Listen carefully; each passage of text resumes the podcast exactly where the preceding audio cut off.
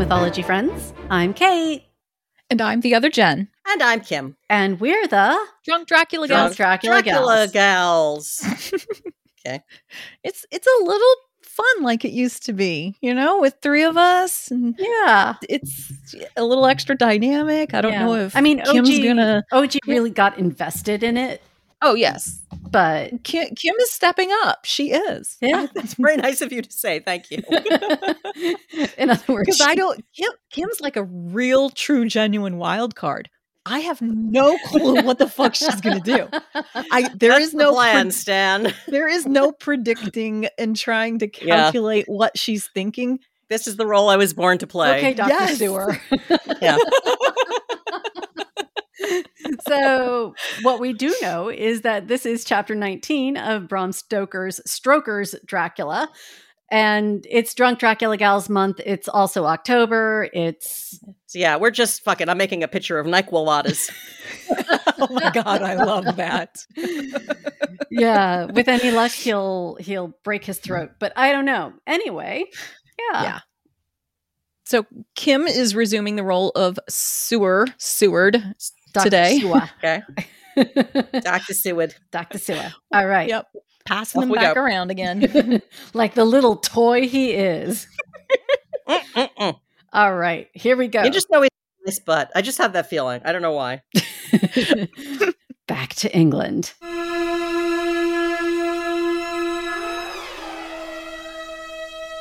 I mean, I I don't know quite what I'm going to do for the recap. Well, I do, but it it, it was a challenge okay. because There was a lot. it was a lot. Yeah. Yeah.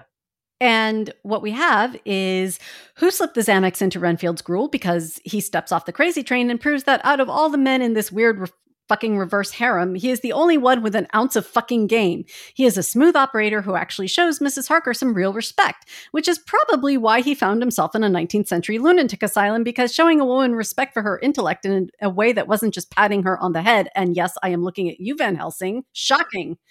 Van Helsing doesn't want to be upstaged by a fly eating gigolo, though, and he decides to give up some answers. But in the typical murder she wrote, let's get everyone together in the same room and do a shocking unveiling, except nobody can understand what the fuck he's talking about. And I'm pretty sure that if Van Helsing was doing this today, he'd be like, maybe it's aliens, except it's not. It's never fucking aliens. Anyway, carry on. Aliens. It's never aliens. Never. Okay. Jonathan Harker's journal, 1 October, 5 a.m. I think we left off at 4 a.m. Mhm. yesterday. Yeah. Okay. An hour later, I went with the party to the search with an easy mind, for I think I never saw Mina so absolutely strong and well. Strong like bull. I am so glad that she consented to hold back and let us men do the work. My Oh teeth are going to be ground down to stubs. I'm gonna, yeah, I'm right there with you. Call my dentist. Somehow it was a dread to me that she she was in this fearful business at all. But now that her work is done and that it is due to her energy and brains and foresight that the whole story is put together in such a way that every point tells she may well feel that her part is finished. Not quite and that she can henceforth leave the rest to us. Oh, that's going to Oh, work how well. How mm-hmm. naive. We were, I think, all a little upset by the scene with Mr. Renfield. A little bit. When he came away from when we came away from his room, we were silent till we got back to the study. Then Mr. Morris said to Dr. Seward, Uh, say, Jack, if that man wasn't attempting to bluff, he's about the sanest lunatic I ever saw. I mean, I'm not sure, but I believe he had some serious purpose, and if he had, it was pretty rough on him not to get a chance. Lord Godalming and I were silent. But of course, Dr. Van Helsing has to chime in. Friend John, you know more of the lunatics than I do, although it appears you really don't know much at all. And I am glad of it, for fear if I, it had been to me to decide, I would have, before that latest hysterical outburst, have given him free. But we live and learn, and our, in our present task, we must take no chance, as my friend Quincy would say. He would. At all is best as they are. Dr. Seward seemed to answer them both in a dreamy kind of way. He's been hitting the morphine. Right? After that, who wouldn't? I don't know that I would agree with you. If that man had been an ordinary lunatic, I would have taken my chance of trusting him. But he seems so mixed up with the Count in an indexy kind of way that I'm afraid of doing anything wrong by helping his fads. I can't forget how he prayed with an almost equal fervor for a cat, and then tried to and then tried to tear my throat out with his teeth. Besides, he called the Count lord and master, and he may want to get out to help him in some diabolical way. That horrid thing has the wolves and the rats and his own kind to help him, so I suppose he isn't above trying to use a respectable lunatic. Certain- that's going to be on my business card from now on. Respectable lunatic. He certainly did seem earnest, though. I only hope we have done what is best. These things, in conjunction with the wild work we have in hand, help to unnerve a man. The professor stepped over and, laying his hand on his shoulder, said in a grave, kindly way, Friend John, have no fear. We are trying to do our duty in a very sad and terrible case. We can only do as we deem best. What else have we to hope for, except uh, the pity of the good God? Lord Godalming had slipped away for a few minutes, but now he returned. He held up a little silver whistle as he remarked, That old place may be full of rats, and if so, I've got an antidote on call. Wait, wait, wait. Time out on the playing field. They're using a whistle to get rid of rats. I- Wait and see.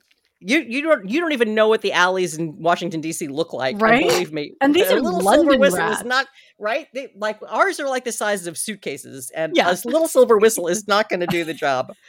But please, do? Throw it at them? right? Do go on. okay.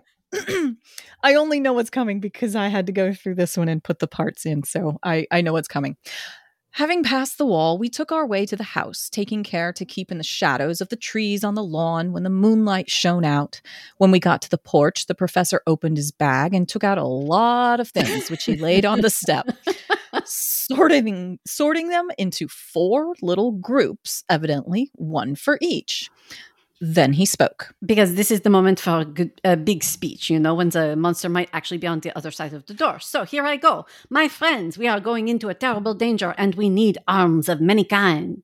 Our enemy is not merely spiritual. Remember that he has the strength of 20 men and that though our necks uh, or our windpipes are of common kind and therefore breakable and crushable, his are not amenable to mere strength. A stronger man or a body of men more strong in all than him can at certain times hold him, but uh, they cannot hurt him as we can be hurt by him. We must therefore guard ourselves from his touch. Ew. Keep this near your heart. As he spoke, he lifted a little silver crucifix and held it out to me, I being nearest to him. And put these flowers round your neck. They're so pretty. Here he handed me a wreath of withered garlic blossoms. Uh, for other enemy, sorry, I lost. That's you. Yep.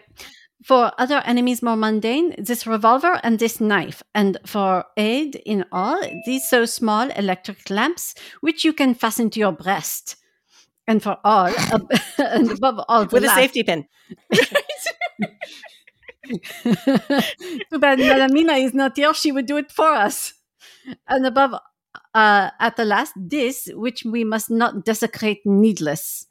This was a portion of sacred wafer, which he put in an envelope and handed to me. Each of the others were similarly equipped. And you will find two exits at the rear of the plane. now, friend John, where are the skeleton keys? If so, that we can open the door, we not break house by the window as before at Miss Lucy's. Dr. Seward tried one or two skeleton Where did those come from? Yeah, I wondered the same thing. His mechanical dexterity as a surgeon standing him in good stead. Presently, he got one to suit. After a little play back and forth, the bolt yielded and, with a rusty clang, shot back. We pressed on the door, the rusty hinges creaked, and it slowly opened. This would be the part where there'd be like this. weird- yeah, that sound. it was That startlingly scared like the shit out of my cat. I just want you to know that. Success. It was like, what the hell? it was startlingly like the image conveyed to me in Dr. Seward's diary of the opening of Miss Westenra's tomb. I fancy that the same idea seemed to strike the others, for with one accord they shrank back. The professor was the first to move forward and stepped into the open door. In manus tuas domine.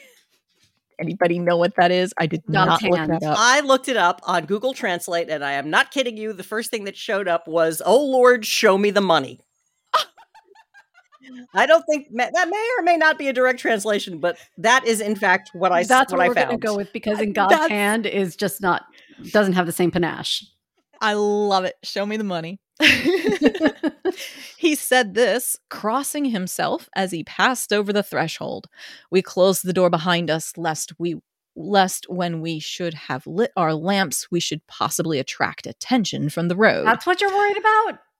the professor carefully tried the lock, lest we might not be able to open it from within should we be in a hurry making our exit. Okay, that was smart. Then we all lit our lamps and proceeded on our search.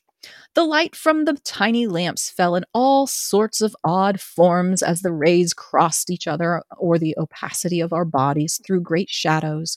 I could not for my life get away from the feeling that there was someone else amongst us.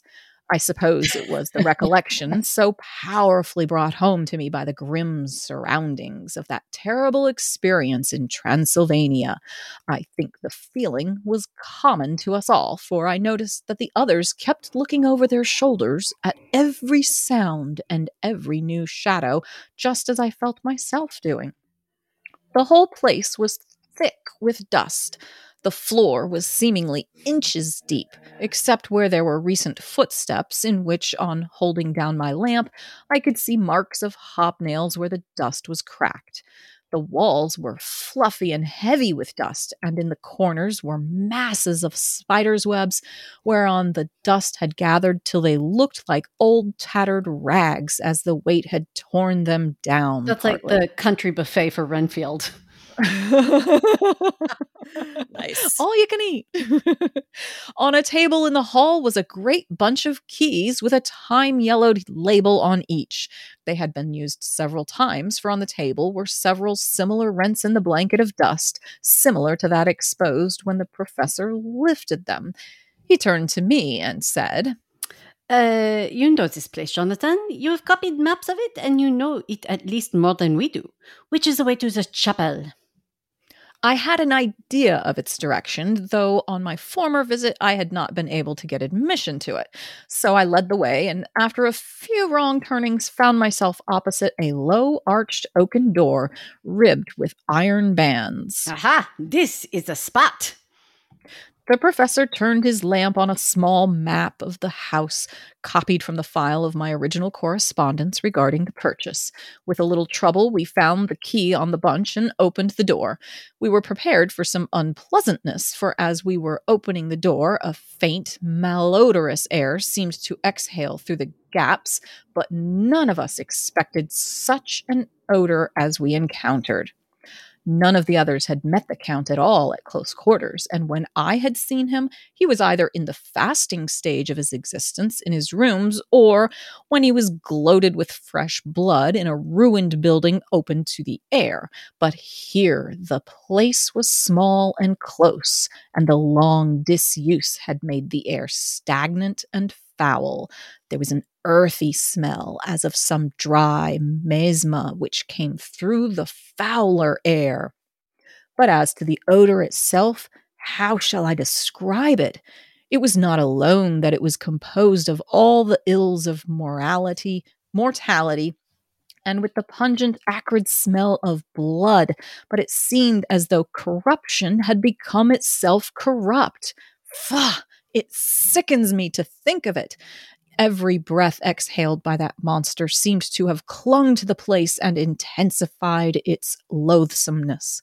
Under ordinary circumstances, circumstances, such a stench would have brought our enterprise to an end, but this was no ordinary case, and the high and terrible purpose in which we were involved gave us a strength which rose above merely physical considerations. After the involuntary shrinking consequent on the first nauseous whiff, we one and all set about our work as though that loathsome place were a garden of roses. Or garlic. we made an accurate examination of the place. The first thing is to see how many of the boxes are left. We must then examine every hole and corner and cranny to see if we cannot get some clue as to what has become of the rest. A glance was sufficient to show how many remained, for the great earth chests were bulky and there was no mistaking them. there were only 29 left out of the 50. That means 21 disappeared. Once I got a fright for seeing Lord Godalming suddenly turn and look out of the vaulted door into the dark passage beyond. I looked too, and for an instant my heart stood still. Somewhere looking out from the shadow, I seemed to see the highlights of the cor- the count's evil face, the ridge of the nose, the red eyes, the red lips, the awful pallor. It was only for a moment, for as Lord Godalming said, I thought I saw his face, but it was only the shadows. As he resumed his inquiry, I turned my lamp in the direction and stepped into the passage. There was no sign of anyone, and as there were no corners, no doors, no aperture of any kind, but only the solid walls of the passage, there could be no hiding place even for him. I took it that fear had helped imagination and said nothing. Are we really doing this again, Jonathan?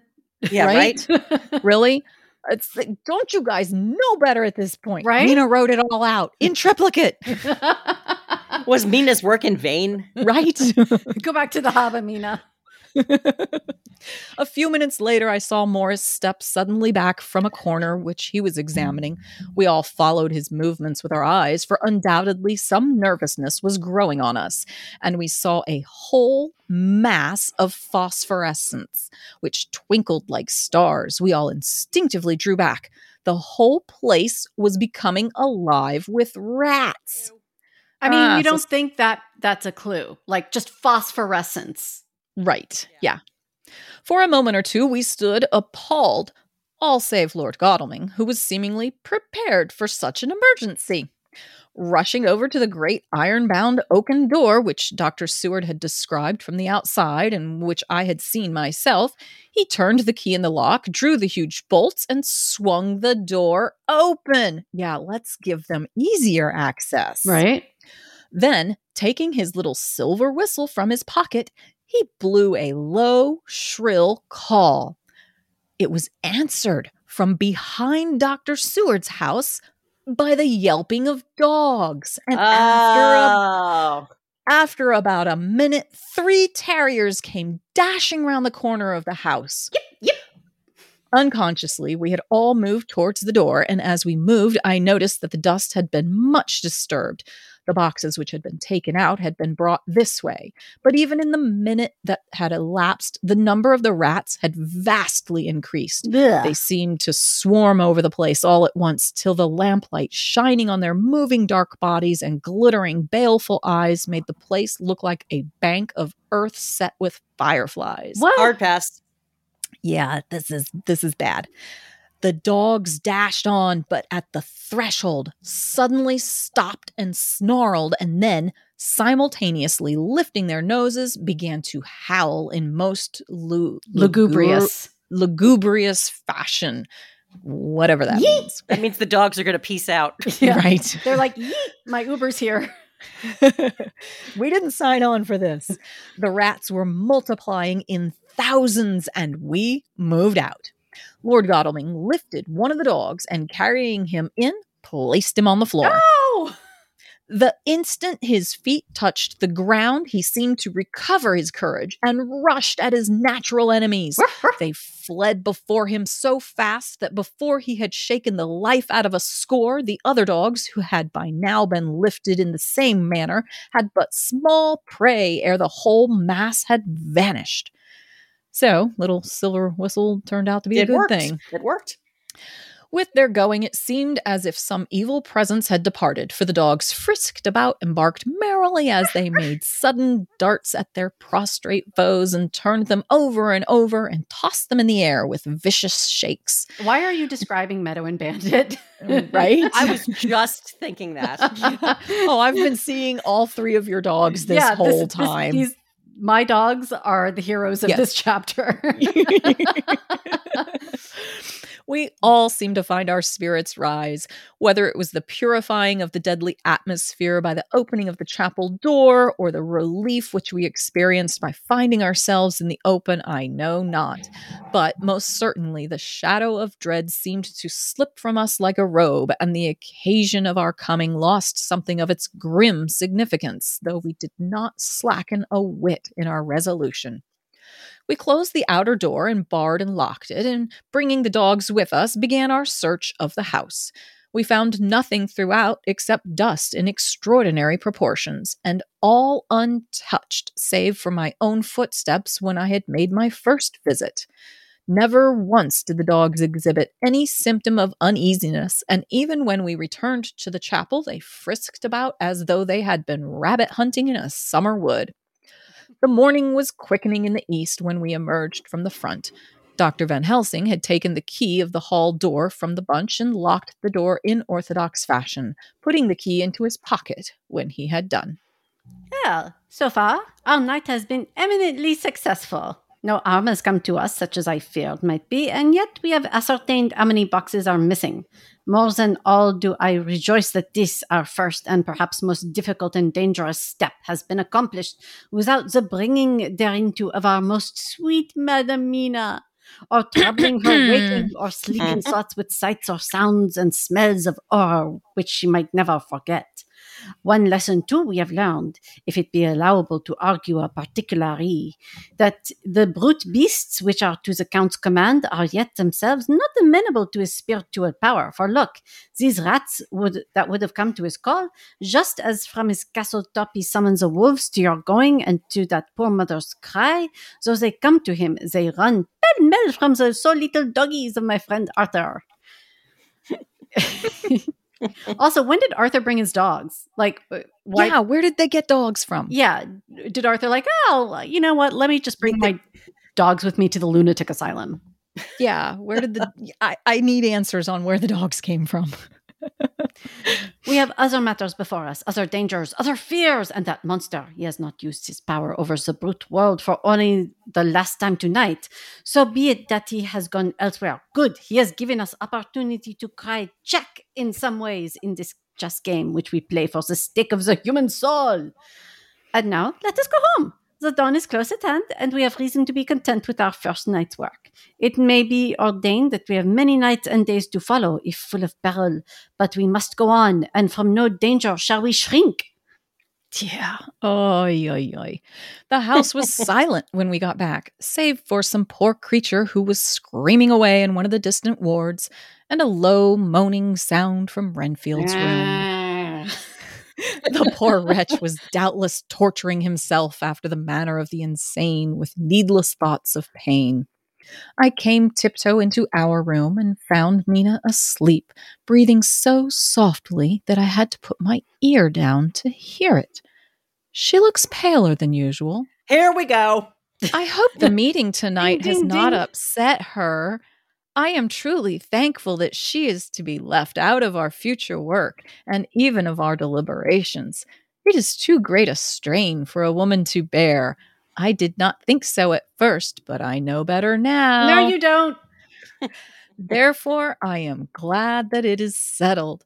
There may be things which would frighten her to hear, and yet to conceal them from her might be worse than to tell her if once she suspected that there was any concealment. Henceforth, our work is to be a sealed book to her, till at least such time as we can tell her that all is finished and the earth free from a monster of the netherworld. Oh, you sweet summer child. I dare say it will be difficult to begin to keep silence after such confidence as ours, but I must be resolute, and tomorrow I shall keep dark over tonight's doings, and shall refuse to speak of anything that has happened. I rest on the sofa so as not to disturb her. Moron. He, Harker, of Yeah. all of them. Yeah. hmm He, ah. Okay. Mm-hmm. 1 October. Later. It's the longest day in the history of the world. Right. And it's I only suppose- it's only like what twelve days since uh, Lucy died. Um, yeah, September twentieth or something like that. Like it's not that Okay. long, but they've all like, oh yeah, that was Lucy. We've moved on. Yeah. that was ages ago. All right. Later. I suppose it was natural that we should have all overslept ourselves, for the day was a busy one and the night had no rest at all. Even Mina must have felt its exhaustion, for though I slept till the sun was high, I was awake before her and had to call two or three times before she awoke. Dude, get a clue. Indeed, she was so sound asleep that for a few seconds she did not recognize me, but looked at me with a sort of blank terror as one looks who has been waked out of a bad dream. She complained a little of being tired, and I let her rest till later in the day. He didn't do his homework, did he? He No, didn't, he didn't read. read the material. He skimmed. He didn't read the material. He skimmed the summary. Oh my God. We now know of 21 boxes having been removed, and if it be that several were taken in any of these removals, we may be able to trace them all. Such will, of course, immensely simplify our labor, and the sooner the matter is attended to, the better. I shall look up Thomas Snelling today. Dr. Seward's diary, 1 October. It was towards noon when I was awakened by the professor walking into my room. Oh my God. He was more jolly and cheerful than usual, and it is quite evident that last night's work has helped take some of the brooding weight off of his mind. After going over the adventures of the night, he suddenly said, Your patient interests me much. May it be with that uh, with you I visit him this morning, or if that you are too occupied, I can go alone if may be. It is a new experience to me to find a lunatic who talk philosophy and reason so sound. I had some work to do which pressed, so I told him that if he would go alone, I would be glad, as then I should not have to keep him waiting. So I called an attendant and gave him the necessary instructions. Before the professor left the room, I cautioned him against any, getting any false impressions from my patient. But I want him to talk of himself and of his delusion as to consuming the life things. He said to Madame Mina, as I see in your diary of yesterday, that he had once held such a belief. Why do you smile, friend Jean? Excuse me, I said, but the answer is here. I laid my hand on the typewritten matter. When our sane and learned lunatic made that very statement of how he used to consume life, his mouth was actually nauseous with the flies and spiders which he had eaten just before Mrs. Harker entered the room. Van Helsing smiled in turn. Ah, good. Your memory is true, friend Jean. I should have remembered. And yet, it is this very obliquity of thought and memory which makes mental disease such a fascinating study. Perhaps I may gain some knowledge out of the folly of this madman than I shall from teaching of the most wise. Who knows? I went on with my work, and before long was through in that hand. It seemed that uh, time had been very short indeed, but there was Van Helsing back in my fucking study. Uh, do I interrupt? Yes! he asked politely as he stood by the door. Not at all, I answered. Come in. My work is finished and I'm free. I can go with you now if you like. Uh, it is needless. I have seen him, huh? Well, Uh, I feel that he does not appraise me at much. Our interview was short. When I entered his room, he was sitting on a stool in the center, with his elbows on his knees, and his face was a picture of sullen discontent. I asked, I spoke to him as cheerfully as I could, and with such measure of respect as I could assume. He made no reply whatever. Don't you know me? I asked. His answer was not reassuring.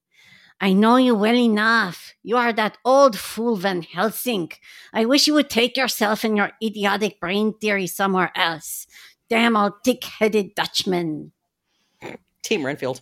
He Right. was just praising him yesterday when he first met him. Honestly, Renfield is the sanest one out of all of them. He's like, yes. yeah, I can get something out of this guy if I suck up. Not a word more would he say, but he sat in his implacable sullenness, as indifferent to me as though I had not been in the room at all. Thus departed for this time my chance of much learning from this so clever lunatic. So I shall go, and if I may, enter myself with a few happy words with that sweet soul Madame Mina, because yes, let's go to the woman to cheer ourselves up. Huh? Friend Jean, it does rejoice me with unspeakable that she is no more to be pained. And Mm. Mm. I am so tired of this two by four of obviousness. Right. No more to be worried with our so terrible things. Though we shall much miss her help, it is better so. I agree with you with all my heart, I answered earnestly, for I did not want him to weaken in this matter. Mrs. Harker is better out of it. Things are quite bad enough for us, all men of the world, and who have been in many tight places in our time, but it is something? no But it is no place for a woman, and if she'd remained in touch with the affair, it would have in time infallibly have wrecked her. So Van Helsing wrecked him. I almost killed him. So, so sorry. I'd like to. I would just like to apologize to everybody uh, who unfortunately had to hear what I just said. So Van Helsing has gone to confer with Mrs. Harker and Harker. Quincy and Art are all out following up clues as to the earth boxes. I shall finish my round of work, and we shall meet tonight. All right, you ready? I'm ready. We're ready. Mina Harker's journal. One Yay! 1 October. It is strange to me to be kept in the dark as I am today, after Jonathan's full confidence for so many years, to see him manifestly avoid certain matters, and those the most vital of all. This morning I slept late after the fatigues of yesterday, and though Jonathan was late too, he was earlier.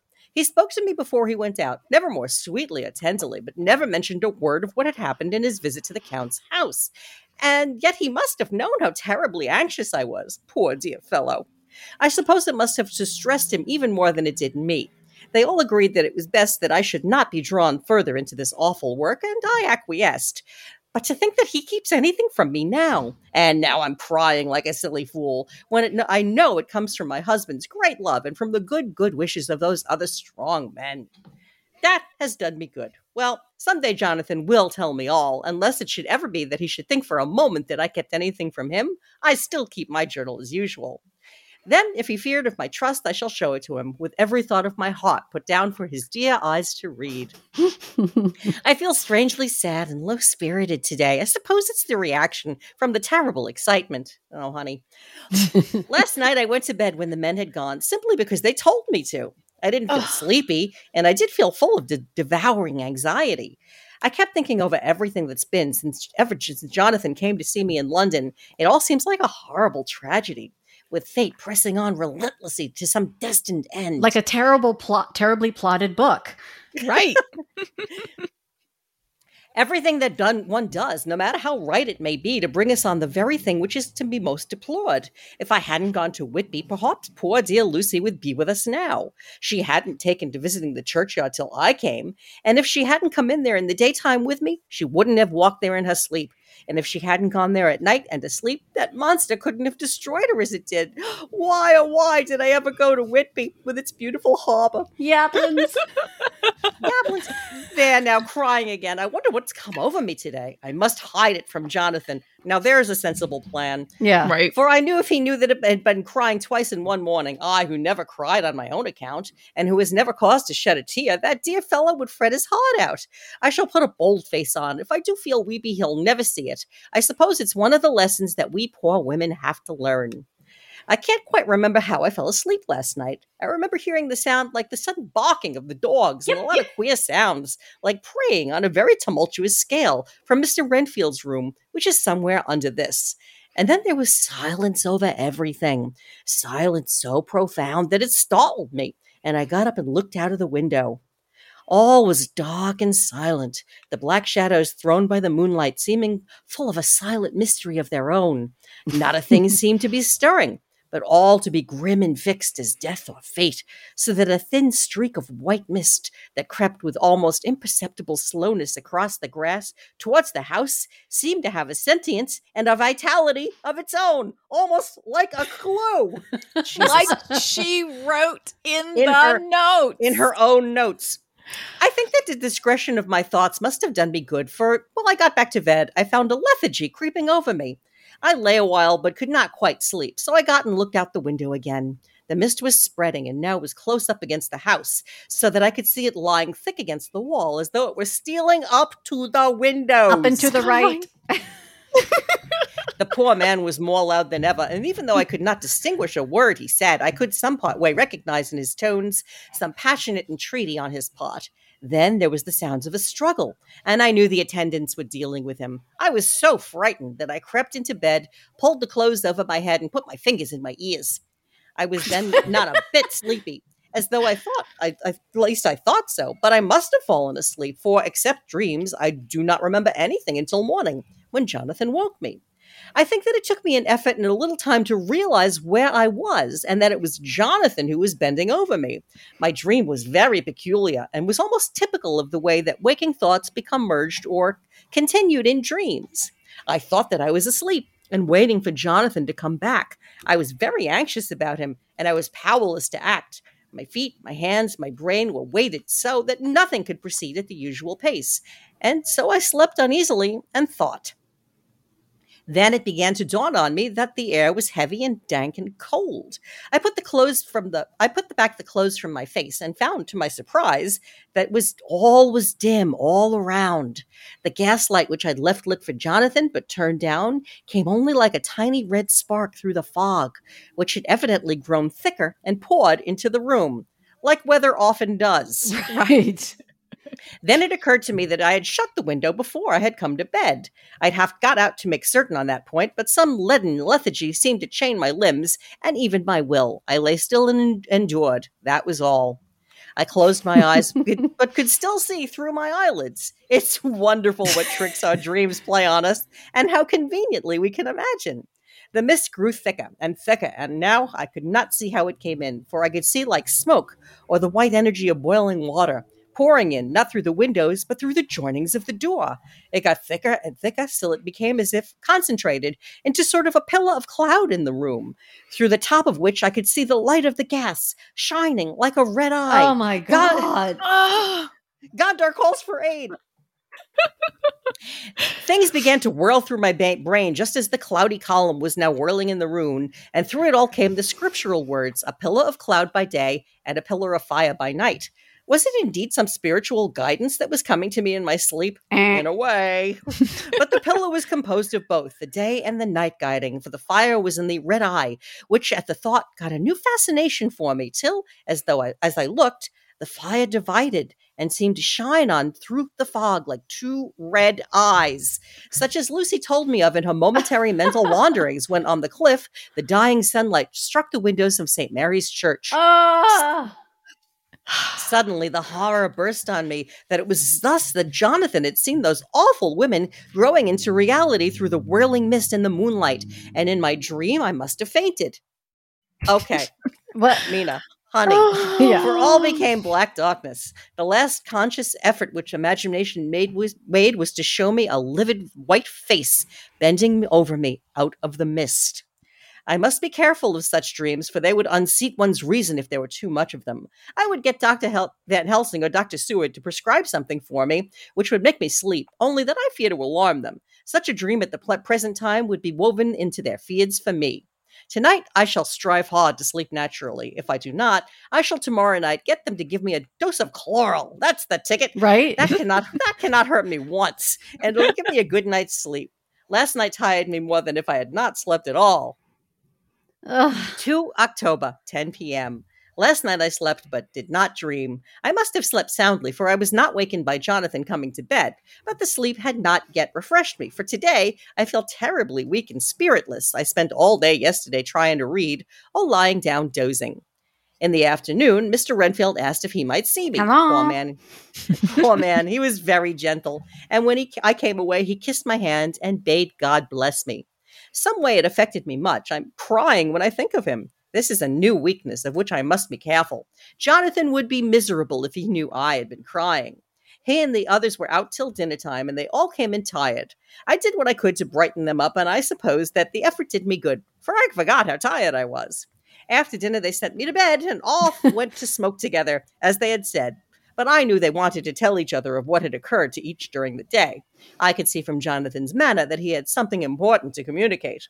I was not so sleepy as I should have been, so before they went, I asked Dr. Seward to give me a little opiate of some kind.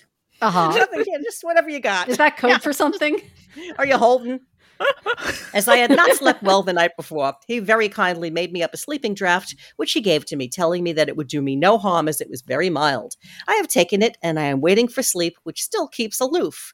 I hope I have not done wrong, for as sleep begins to flirt with me, a new fear comes that I may have been foolish in thus depriving myself of the power of waking. I might want it. Here comes sleep. Good night. Oh shit. Oh my god, this fills me with so much rage. All right, go on. Well, that's where we're stopping, obviously. yeah, today. because your your your blood pressure can't take anymore. I, I can't. I can't do it anymore.